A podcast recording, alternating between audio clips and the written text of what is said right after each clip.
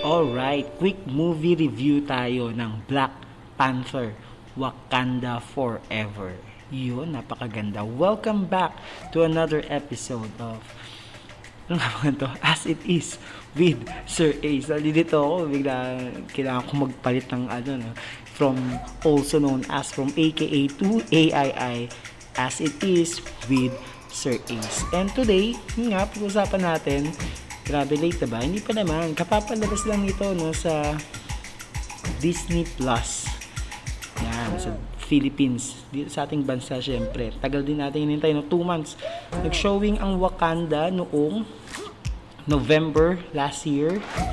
Then, syempre, nakat siya because of, uh, what's this?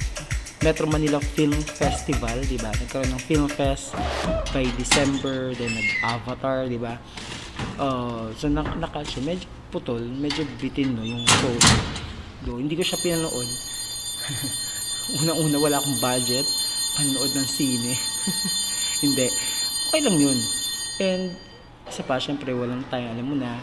At saka, medyo ano pa rin sa COVID-19. Yun, syempre close contact dyan sa ano, social distancing pa rin. Pero okay siguro to kung maganda to sa sinihan siguro, sa mga nakapanood sa sinihan. Pero ako, hinintay ko na lang sa Disney Plus. So last Feb, uh, Feb 2, pinalabas na nga yung Wakanda Forever sa Disney Plus. Okay, baka naman. Ayan. Sa mga nakapanood na nakakatuwa, no? Quick, bakit biglang naging movie review tong ano natin? Tong, show natin. Hindi, maganda lang talaga. Uh, it talks about, it tackles grief. Yan. Oh, may napakinggan akong podcast eh. O nga, no, pag pinagtagni-tagni mo, yung mga Marvel movies, um, nag-focus sila sa grief. Na, may mga namatayan, nagluksa sila. Uh, 'di ba sila Wanda, tapos sila sila pa ba? Si Doctor, eh, si Doctor Strange hindi naman masyado. Si Spider-Man, Peter Parker, sa kanyang Aunt May. Pero dito tayo sa Wakanda Forever kasi sobrang ganda talaga. At sobrang ganda niya. Ilang beses na siyang pinapanood ng anak ko sa Disney Plus. Mga ilang beses ko nang pinapanood. At ang lagi niya pinapanood lang ay yung climax. Yung naglalaban-laban na sila. Yan, spoiler alert. Maganda. Ano bang maganda dito sa ano? Bago yung Midnight Angel. Yan. Gusto ko yung costume ni Midnight Angel. No, ni Okoye. Saka ni Aneka. Maganda kaya lang hindi masyado nabigyan ng exposure. Same with Ironheart kay Riri. Nakukulangan din ako sa exposure ni Ironheart. Napakaganda ng kanyang suit. Yan. Pero nag, medyo underrated lang din dun no kasi uh, hindi siya masyado nagamit. Although nagamit nga sa climax or dun sa fighting scenes. Kulang nga lang. To think na nandun na siya sa Wakanda. Kung saan may vibranium na. No? And speaking of, ano pa ba, um, best actress, best supporting actress, si Angela. Hindi ko alam yung apelido niya, nakalimutan ko.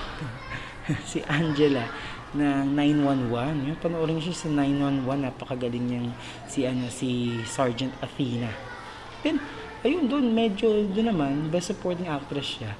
Magaling si Angela, kaya lang, mas magaling siya sa 911. Kung napanood yung 911, medyo overrated naman siya pagdating sa Wakanda. Napaka-ikli ng exposure niya rin. Tapos siya yung nanalong best supporting actress, di ba? Dun sa isang awards.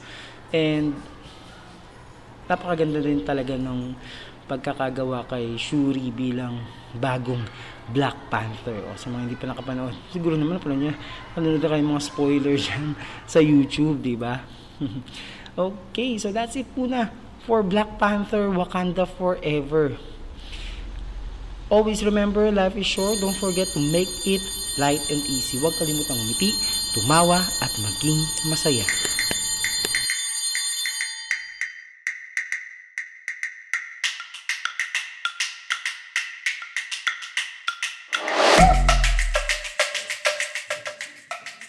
Good day mga ka-faculty. Good day to all our students and their parents. Welcome to Season 2 of my pod. This is also known as the podcast with me, your host. I'm Ace Verhel, licensed professional teacher with over 10 years of teaching experience. At ito ang podcast na gawa ng isang teacher para sa mga teachers at para sa mga lifelong learners.